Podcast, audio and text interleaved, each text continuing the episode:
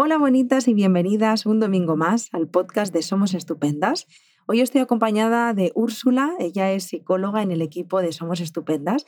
De hecho, ella está especializada en sexualidad, en trastornos de la conducta alimentaria y gestión emocional, entre otras muchas cosas que, que, acompaña y que trabaja en los procesos que, que está acompañando actualmente y a lo largo de toda su carrera. Hola Úrsula, ¿cómo estás? Hola Yaiza, bien, un poquito nerviosa, pero bien esos nervios del primer podcast. Sí, sí, sí, sí.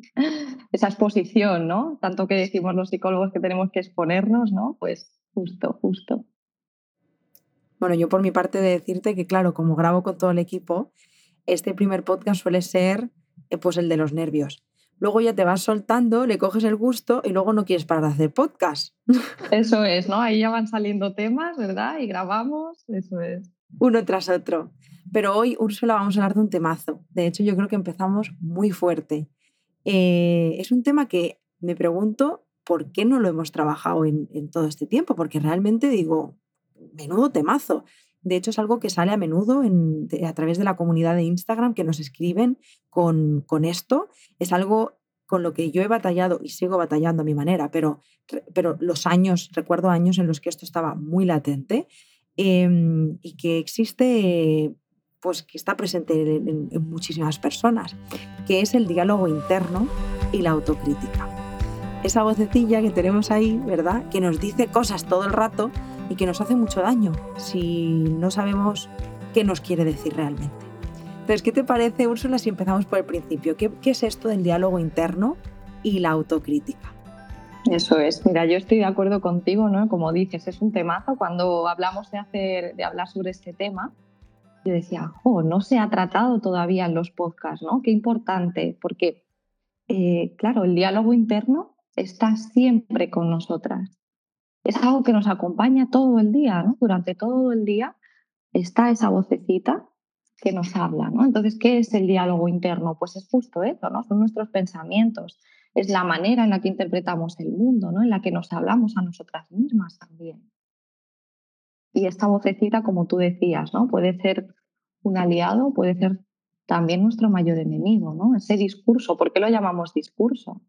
Pues lo llamamos discurso precisamente porque hay diferentes voces, ¿no? Que una me dice esto, otra me dice lo otro, ¿no? Hay muchas veces también la, la duda de con cuál me quedo, ¿no?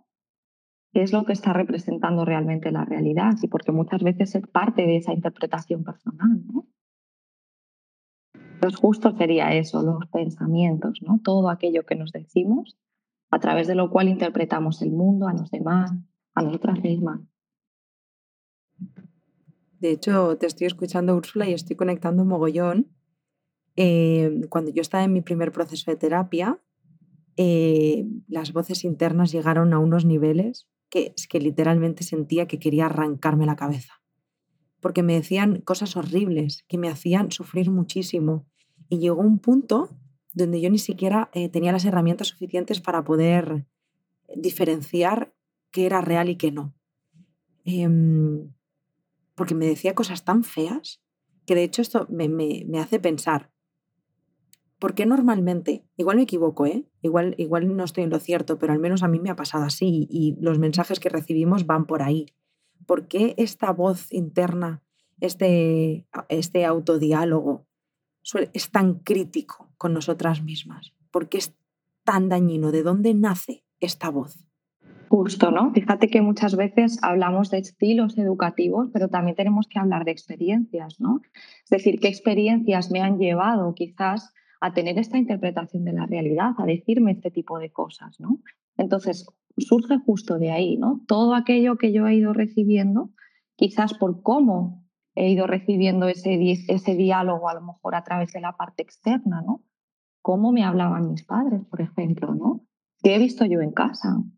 ¿O qué experiencias he tenido a través de las cuales nace esa crítica, ¿no? Entonces decías, ¿por qué surge ¿no? esa crítica tan cruel muchas veces con una misma, ¿no? Y yo sí que te diría, fíjate que ahí, em, claro, podríamos hablar de, autocrítica, ¿no? Y diferenciar cuál es la crítica que me está ayudando y cuál es la que no me ayuda nada, ¿no? Porque de alguna manera me bloquea, ¿no? Y, podemos ver algunos ejemplos. imagínate un papá, una mamá, ¿no? Que, eh, bueno, pues eh, imagínate un peque haciendo sus deberes, ¿no? Y entonces este papá o esta mamá eh, tienen ahí un discurso de venga, que no sabes hacerlo, ¿no? Es que eres tonto, siempre te pasa lo mismo, ¿no? ¿Qué va a aprender ese niño? Pues que seguramente no tiene herramientas para mejorar, ¿no? Se va a bloquear, va a estar en una posición de indefensión, ¿no? Entonces, muchas veces esa autocrítica, como tú decías, tiene esa voz más cruel, ¿no? Hacia una misma. Es que eres tonta, fíjate, siempre te pasa esto, ¿no? No te hacen caso. Y surge justo de ahí, ¿no? Entonces, me gusta que veamos también esas dos partes de, esa crítica, ¿no? Esa crítica que nos ayuda a crecer y a cambiar y a plantearnos objetivos. Y esa autocrítica, ¿no? Tan destructiva, con ese diálogo tan cruel como tú decías. Te voy a poner un ejemplo, si te parece, Yaiza. Eh, Adelante. Quiero hacerte así como, como una pregunta. Eh, imagina una pareja, ¿no? en la que una de las dos partes tenga, tenga este discurso con la otra parte, ¿no? No sé si se te viene una palabra a la cabeza.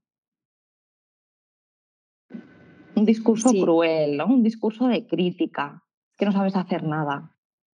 Es que todo te sale mal. ¿Te refieres a totalmente, digo, digo, si te refieres a qué veo yo desde fuera, violencia, 100%. Eso es, eso es, ¿no? Entonces, ese automachaque muchas veces lo llevamos dentro. Qué cruel, ¿verdad? Súper cruel. De hecho, muchas veces reflexiono ¿no? sobre cómo podemos decirnos estas cosas a nosotras mismas, que son cosas que no se nos ocurrirían jamás decírselo a alguien que queremos. Es que no nos entra en la cabeza. Tal cual, tal cual, ¿no? Muchas veces con los demás, y además esto lo tenemos como muy trabajadito a veces, ¿no? Venga, expresar empatía, comprender, acompañar al otro, ¿no? Oye, ¿qué ocurre conmigo, no? Porque es que a lo mejor esto no se lo diría nunca a nadie. Porque me lo estoy diciendo a mí. Es lo que decíamos, ¿no? Tiene un origen, evidentemente. Pero el ser conscientes va a ser el primer paso, ¿no? Igual ya me estoy adelantando un poquito. Oye, ¿por qué? ¿No? Voy a reflexionar. Claro que yo de hecho aquí me preguntaba Úrsula justamente esto de el origen. ¿Tiene eh, siempre un origen en la infancia? O sea, ¿es algo, algo que vamos construyendo a raíz de nuestra experiencia? O sea, quiero decir, a mí toda la vida, por ejemplo, me han dicho, tía, es que tú eres muy lista, la niña es muy lista, pero es que es vaga. Yo he tardado 30 años en apuntarme a la universidad, en estudiar lo que realmente me apasiona. O sea, ahora feliz, orgullosa y emocionada, si es que me, me voy a emocionar ya, de estar estudiando psicología, porque no me sentía capaz, pero porque yo me había creído el cuento de que era una vaga y que no iba a ser capaz de hacerlo. Entonces, gracias al proceso de terapia y a darle un nuevo significado a ese discurso y a ese diálogo interno, pues he logrado decirme otras cosas. Entonces, por eso te preguntaba si mayoritariamente, por norma general, es algo que, parte de lo que nos han dicho desde que somos pequeñas y pequeños.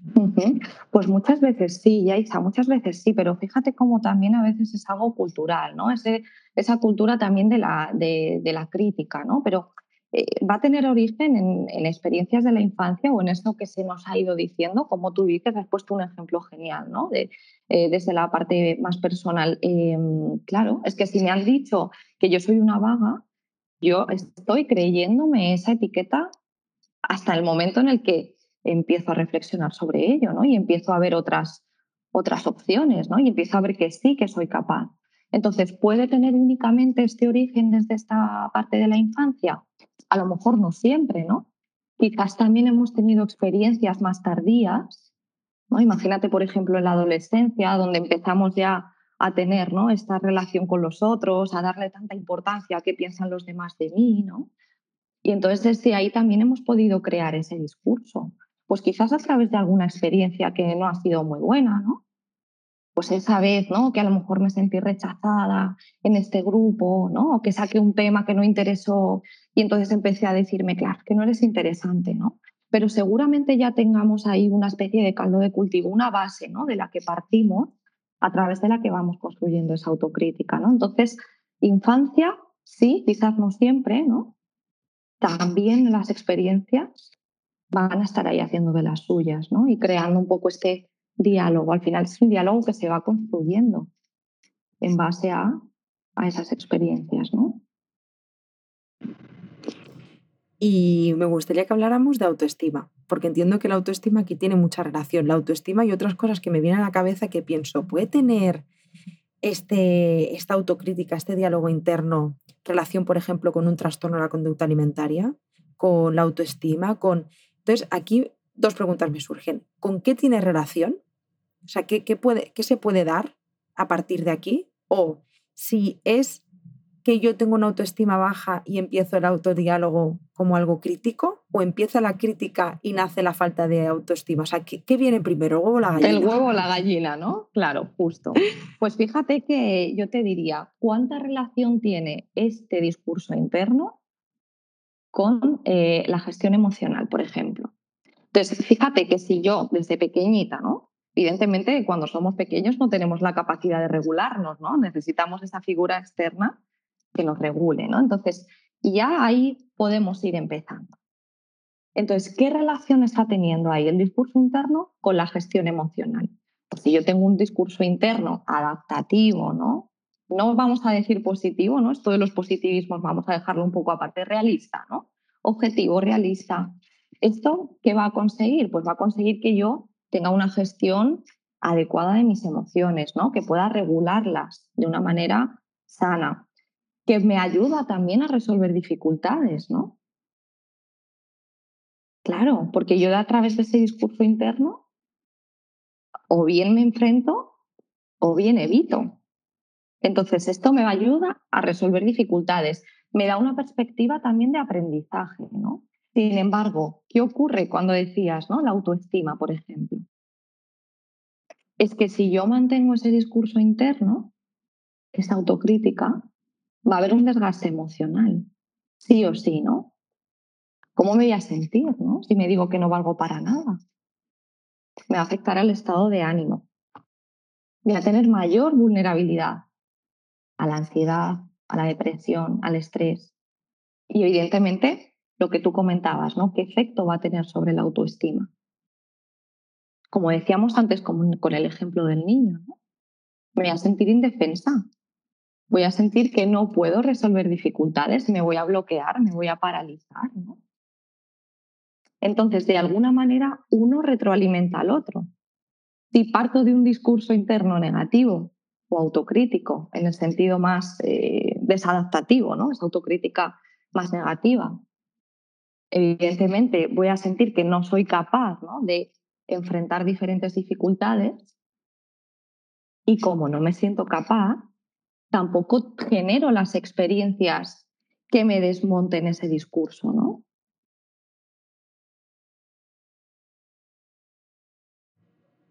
Es como que al final se convierte en un reforzador, ¿no? O sea, es, pues es el mismo dilema que luego la gallina. Mm, todo, un poco todo se refuerza entre sí, se, sostiene, ¿no?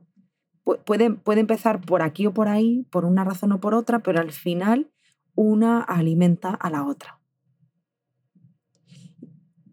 Y, más allá de la autoestima, em, e, ¿en, qué puede derivarnos eh, mantener este, este diálogo interno tan crítico y tan duro con nosotras mismas? Pues justo eso, ¿no? Nos puede llevar a un estado de mayor vulnerabilidad a sufrir ansiedad, a sufrir depresión, a sufrir un estrés desbordante, ¿no? Porque siento que no soy capaz a generar una autoestima que de alguna manera no es sana, ¿no? Porque únicamente, ¿qué ocurre, Yaiza? Que desde aquí estoy viendo eh, solamente eh, mis puntos débiles, que a lo mejor son reales, ¿no? No, estamos diciendo que, que no sea cierto, a lo mejor que si me estoy criticando, por ejemplo, en el desempeño social, pues a lo mejor no soy muy hábil en ese, en ese aspecto, ¿no? Pero tengo tantas otras cosas, tengo tantas herramientas para trabajar desde ahí, pero esto nos lleva a ese bloqueo, ¿no? Entonces podemos encontrarnos multitud ¿no? de dificultades que pueden surgir, como decíamos, que se van a retroalimentar, ¿no? porque al final tengo una visión como muy sesgada ¿no? de quién soy yo y de lo que soy capaz. Entonces no, no me puedo permitir a lo mejor ampliar y ver que soy muchas más cosas, ¿no? Como decíamos antes, como tampoco puedo generar esas experiencias, no puedo desmontar este discurso de una manera genuina y realista, ¿no? ¿Cómo me voy a decir que soy buena socialmente, ¿no? Es que tampoco puedo hacerlo de otra manera, ¿no? No he tenido una experiencia a lo mejor que me lo diga, o sí, pero no estoy pudiendo verlo. Seguramente cuando tú decías esta etiqueta de vaga, seguro que había un montón de experiencias que desmontaban eso. Pero no podías verla. Que esto, esto me lleva a pensar también que, que, probablemente muchas personas que nos estén escuchando lo piensen, que a mí me pasaba, me acuerdo que le decía a mi psicóloga una y otra vez, pero ¿qué es real de esto, no? O sea, ¿Qué de las cosas? Porque claro, yo le decía a mi psicóloga, no, tú no me entiendes. Yo le decía, tú no me entiendes, pero es que esto que me pasa a mí es real. O sea, de verdad, pasar, transformar eso es súper difícil, porque te, lo has contado tantos años, entonces yo pienso, para la gente que nos está escuchando, ¿qué es real y qué no es real? ¿Cómo aprendemos a diferenciarlo? ¿Cómo, ¿De dónde sacamos herramientas para salir de, este bucle infinito. Los datos de Aiza únicamente, ¿no? Fíjate, tú decías, es que es real, claro, es me lo estoy creyendo, me lo estoy repitiendo, ¿no? Es algo que está conmigo. Y entonces, si es algo que está en mi mente, ¿no? Y que me está hablando desde ahí, ¿cómo no, va, cómo no voy a pensar que es real, ¿no? Evidentemente. O sea, al final, de hecho, la potencia que tiene el discurso interno es muy grande, porque, claro, hablábamos de qué nos llega de los demás, ¿no? Es que se ha visto que se activan las mismas áreas que en una conversación con otra persona. O sea, que es como si estuviera recibiendo ese discurso de otro, ¿no? ¿Qué haría si estuviese recibiendo este discurso desde la parte externa? Quizás ahí me es más fácil diferenciar si esto es real o no, si esto tiene que ver con los datos o no, pero tenemos que generar experiencias para eso, tenemos que exponernos a esos contextos, ¿no? Y ver realmente si está describiendo una realidad o no. Es como te decía antes, es que a lo mejor estoy describiendo que soy una persona introvertida y me estoy criticando desde ahí, ¿no? Y ahí es donde está lo cruel, porque quizás tengo que trabajar también la aceptación, ¿no? Ok, soy una persona introvertida, ¿vale? ¿vale? ¿Qué puedo hacer? ¿no? Entonces, a lo mejor puedo hacer pequeños cambios, a lo mejor puedo plantearme objetivos, puedo practicar, ¿no? Entonces, ¿qué es real y qué no? Porque si esto me lo está diciendo mi mente, como decíamos, es como si me lo estuviera diciendo alguien externo, quizás ahí sí es más fácil identificarlo. Podemos externalizar un poquito esta voz, ¿no? A lo mejor. Pero sobre todo los datos, de Aiza ser muy consciente, estar muy atenta qué me dice la realidad. No que llevo diciéndome yo tanto tiempo. E ir a terapia. Yo, yo es que soy la gran promotora de la terapia, pero es que de verdad. Llega un momento de yo de verdad, Úrsula, eh, fíjate que hasta con ayuda fue difícil. Con ayuda fue muy difícil ni, ni, me puedo imaginar, bueno, no me puedo imaginar lo que lo he vivido, lo que, lo, cómo, cómo es lidiar con algo así. Era un tormento, de verdad. Yo lo sentía como una cosa que decía, de verdad, es que, es que no puedo más, es que no puedo más, no me puedo, no puedo parar de decirme esas cosas. Sea, estaban intrínsecas. Claro, es un automaltrato, ¿no? Claro. ¿Cuánto tiempo puedo aguantar en esa situación de maltrato? no mucho sin lo que comentábamos antes, ¿no? Sin todo ese desgaste emocional que va a conllevar este diálogo.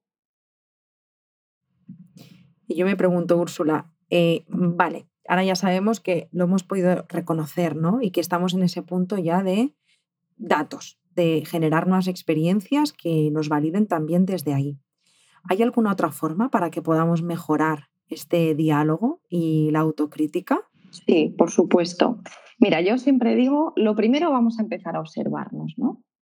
Tenemos que ver, a ver, ¿qué está ocurriendo? ¿no? ¿Qué me estoy diciendo? ¿En qué ocasiones ocurre esto? ¿En qué contextos?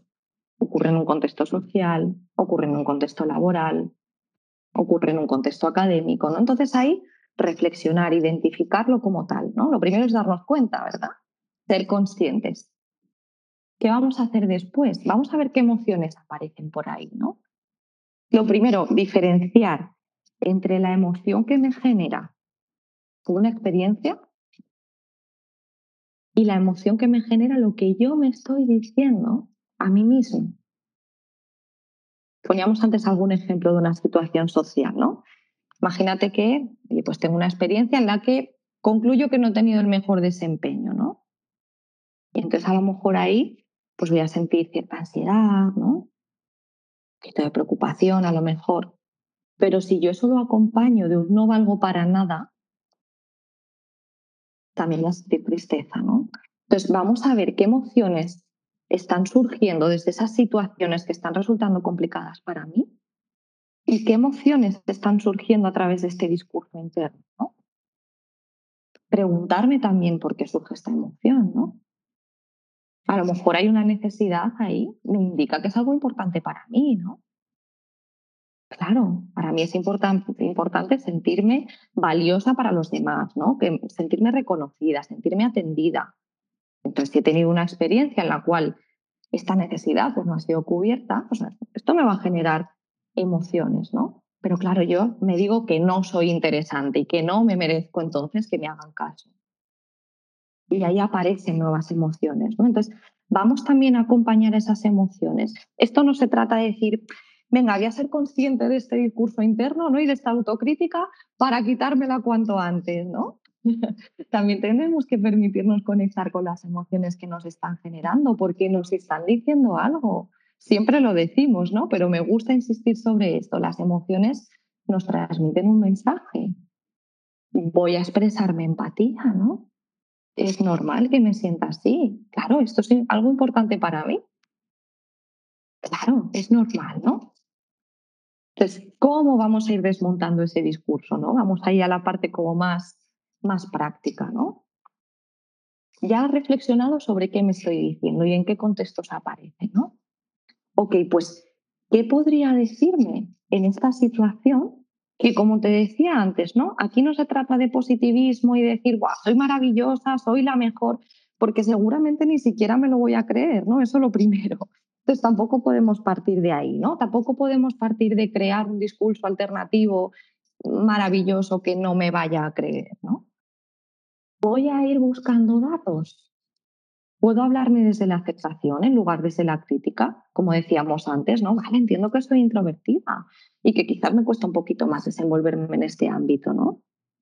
¿Qué puedo decirme que desmonte ese discurso? Al final se trata de tomar perspectiva, ¿no? podemos ir identificando, por ejemplo, si estamos teniendo algún error de interpretación. A lo mejor estoy em, tendiendo a la catastrofización, ¿no? a esperar que ocurra lo peor en cada situación que voy a afrontar. ¿Verdad? Me estoy, me estoy riendo porque, hija mía, la historia de mi vida. Te suena, ¿no? Claro, es que al final esto es muy común, ¿no? Esto de las distorsiones cognitivas, de los errores de interpretación, lo tenemos todos. Entonces, oye, ser conscientes de ello, como decíamos, va a ser el primer paso, ¿no?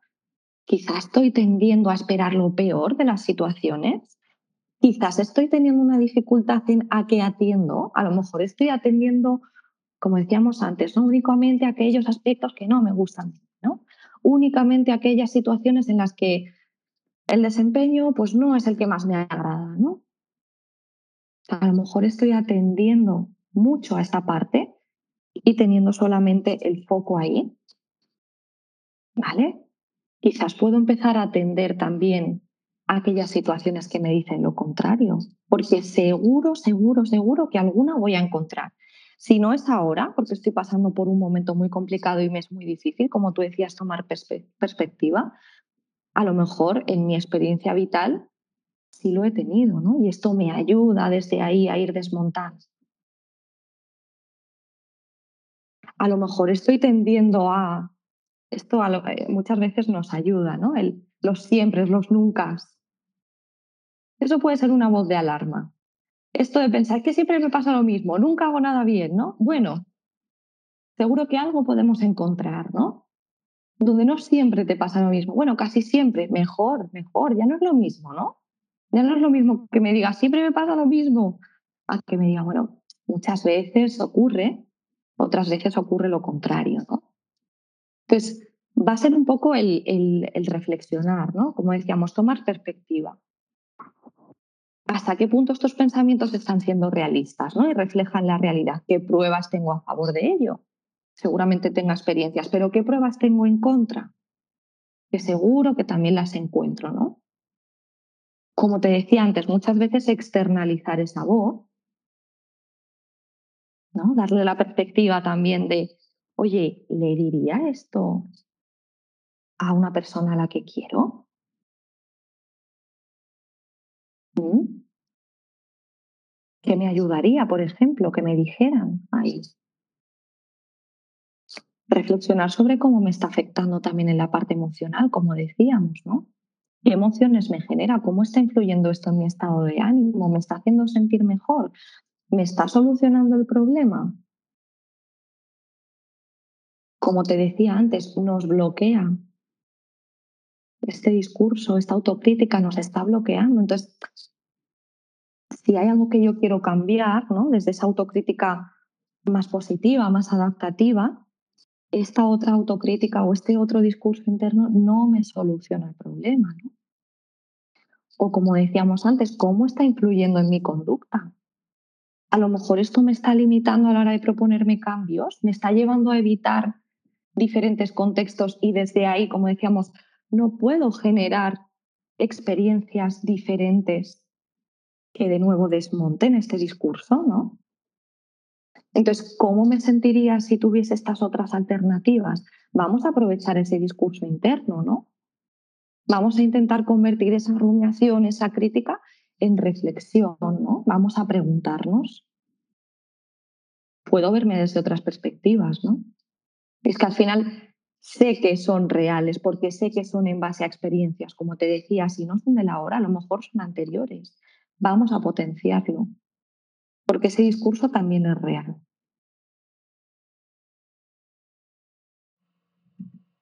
Qué maravilla. Yo estoy pensando todo el rato, Úrsula. Oro lo que acabas de decir, todo lo que acabas de compartir en este podcast. De hecho, me conecta con la Yaiza hace unos años.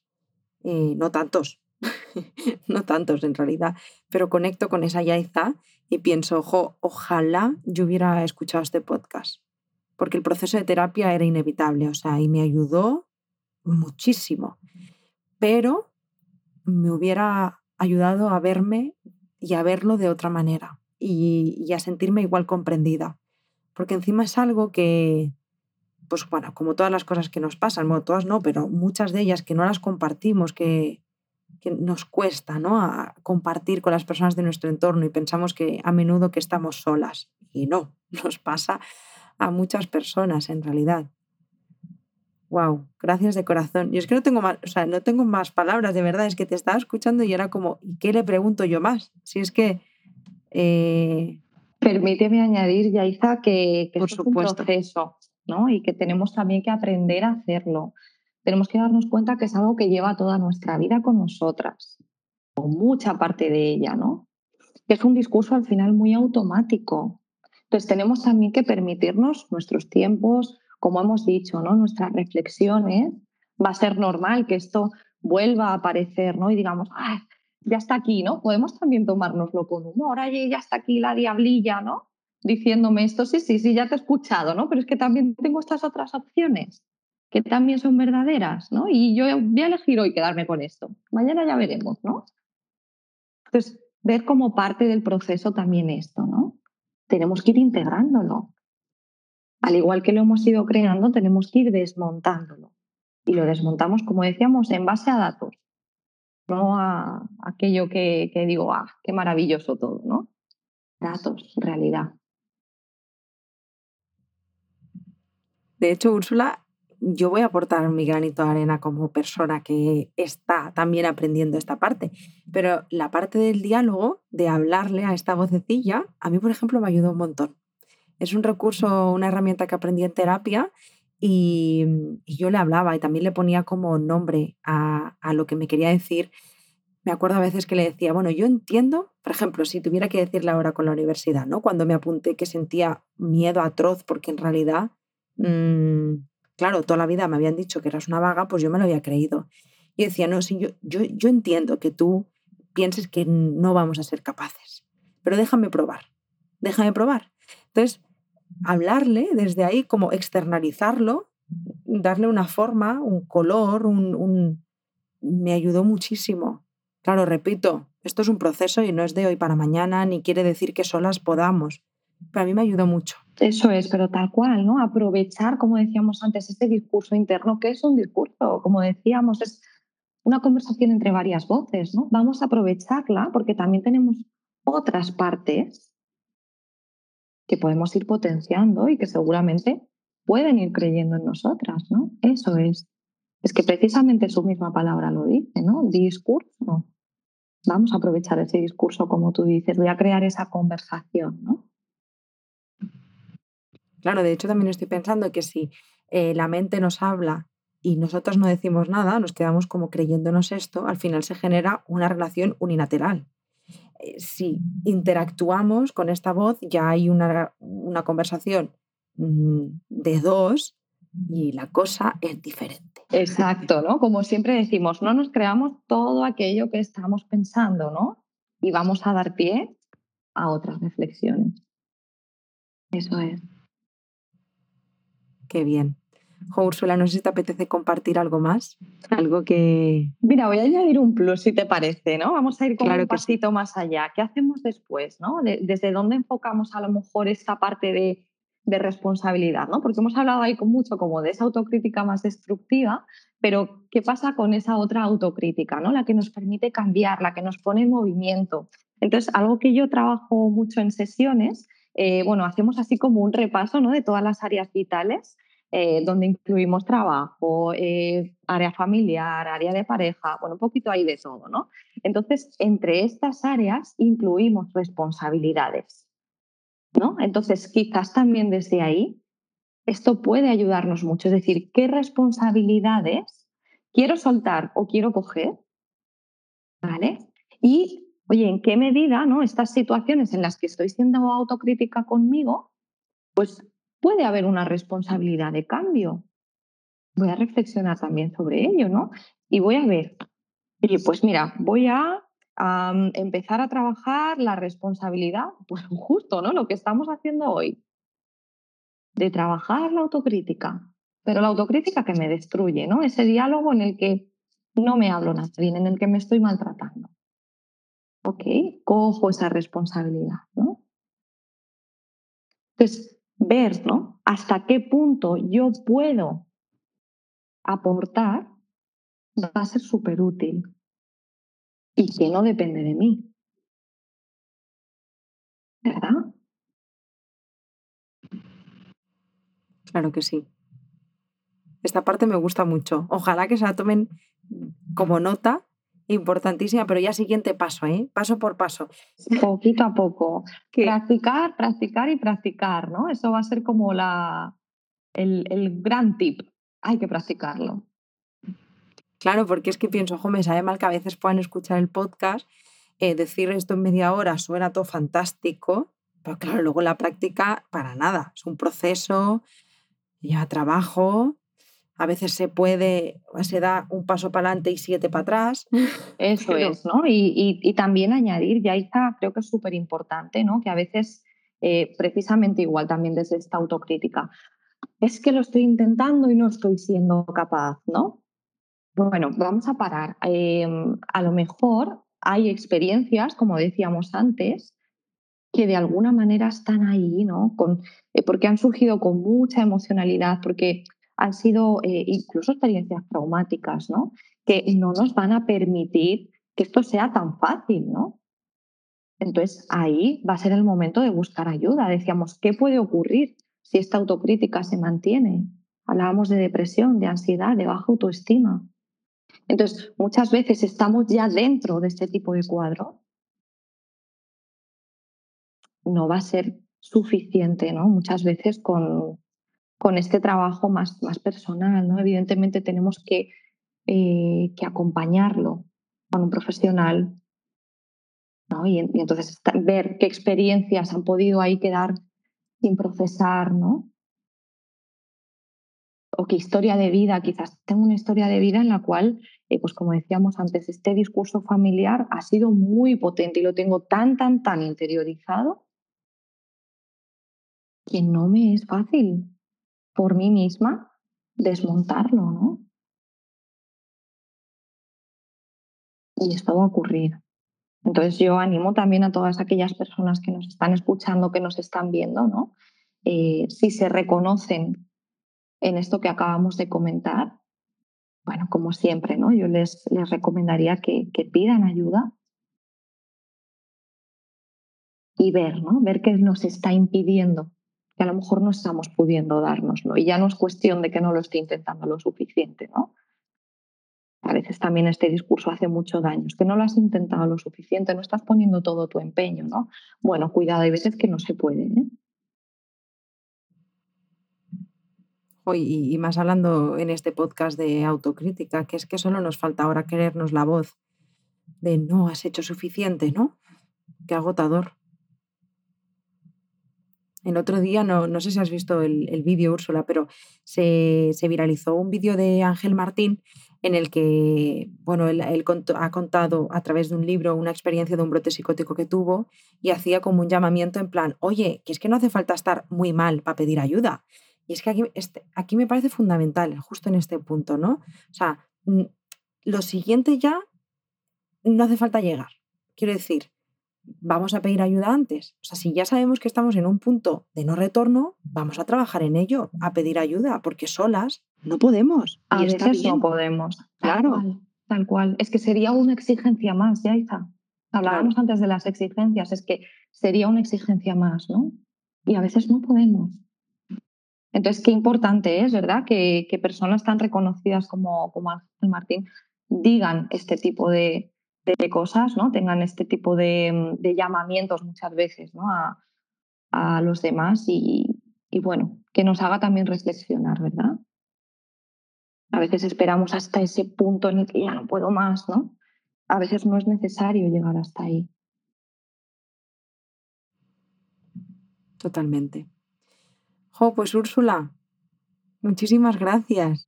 Un placer, Eh, ya está. ¿se, se- se te han quitado los nervios? Sí, ha sido súper ameno. Luego se hace corto. Sí, Digo, digo, luego pasan, han pasado 40 minutos y no nos hemos dado ni cuenta. súper cortito. Yo voy a aprovechar para pedir disculpas porque me estaba viendo todo el rato en la camarita, así en, en la pantallita pequeña, y ahora se ha bajado la luz, pero llevo todo el podcast que me estaba dando el reflejo del sol y parecía Casper. Oye, pues yo te veo bien, ¿eh? Yo desde, ¿Sí? desde aquí te he visto bien, sí. Ah, vale.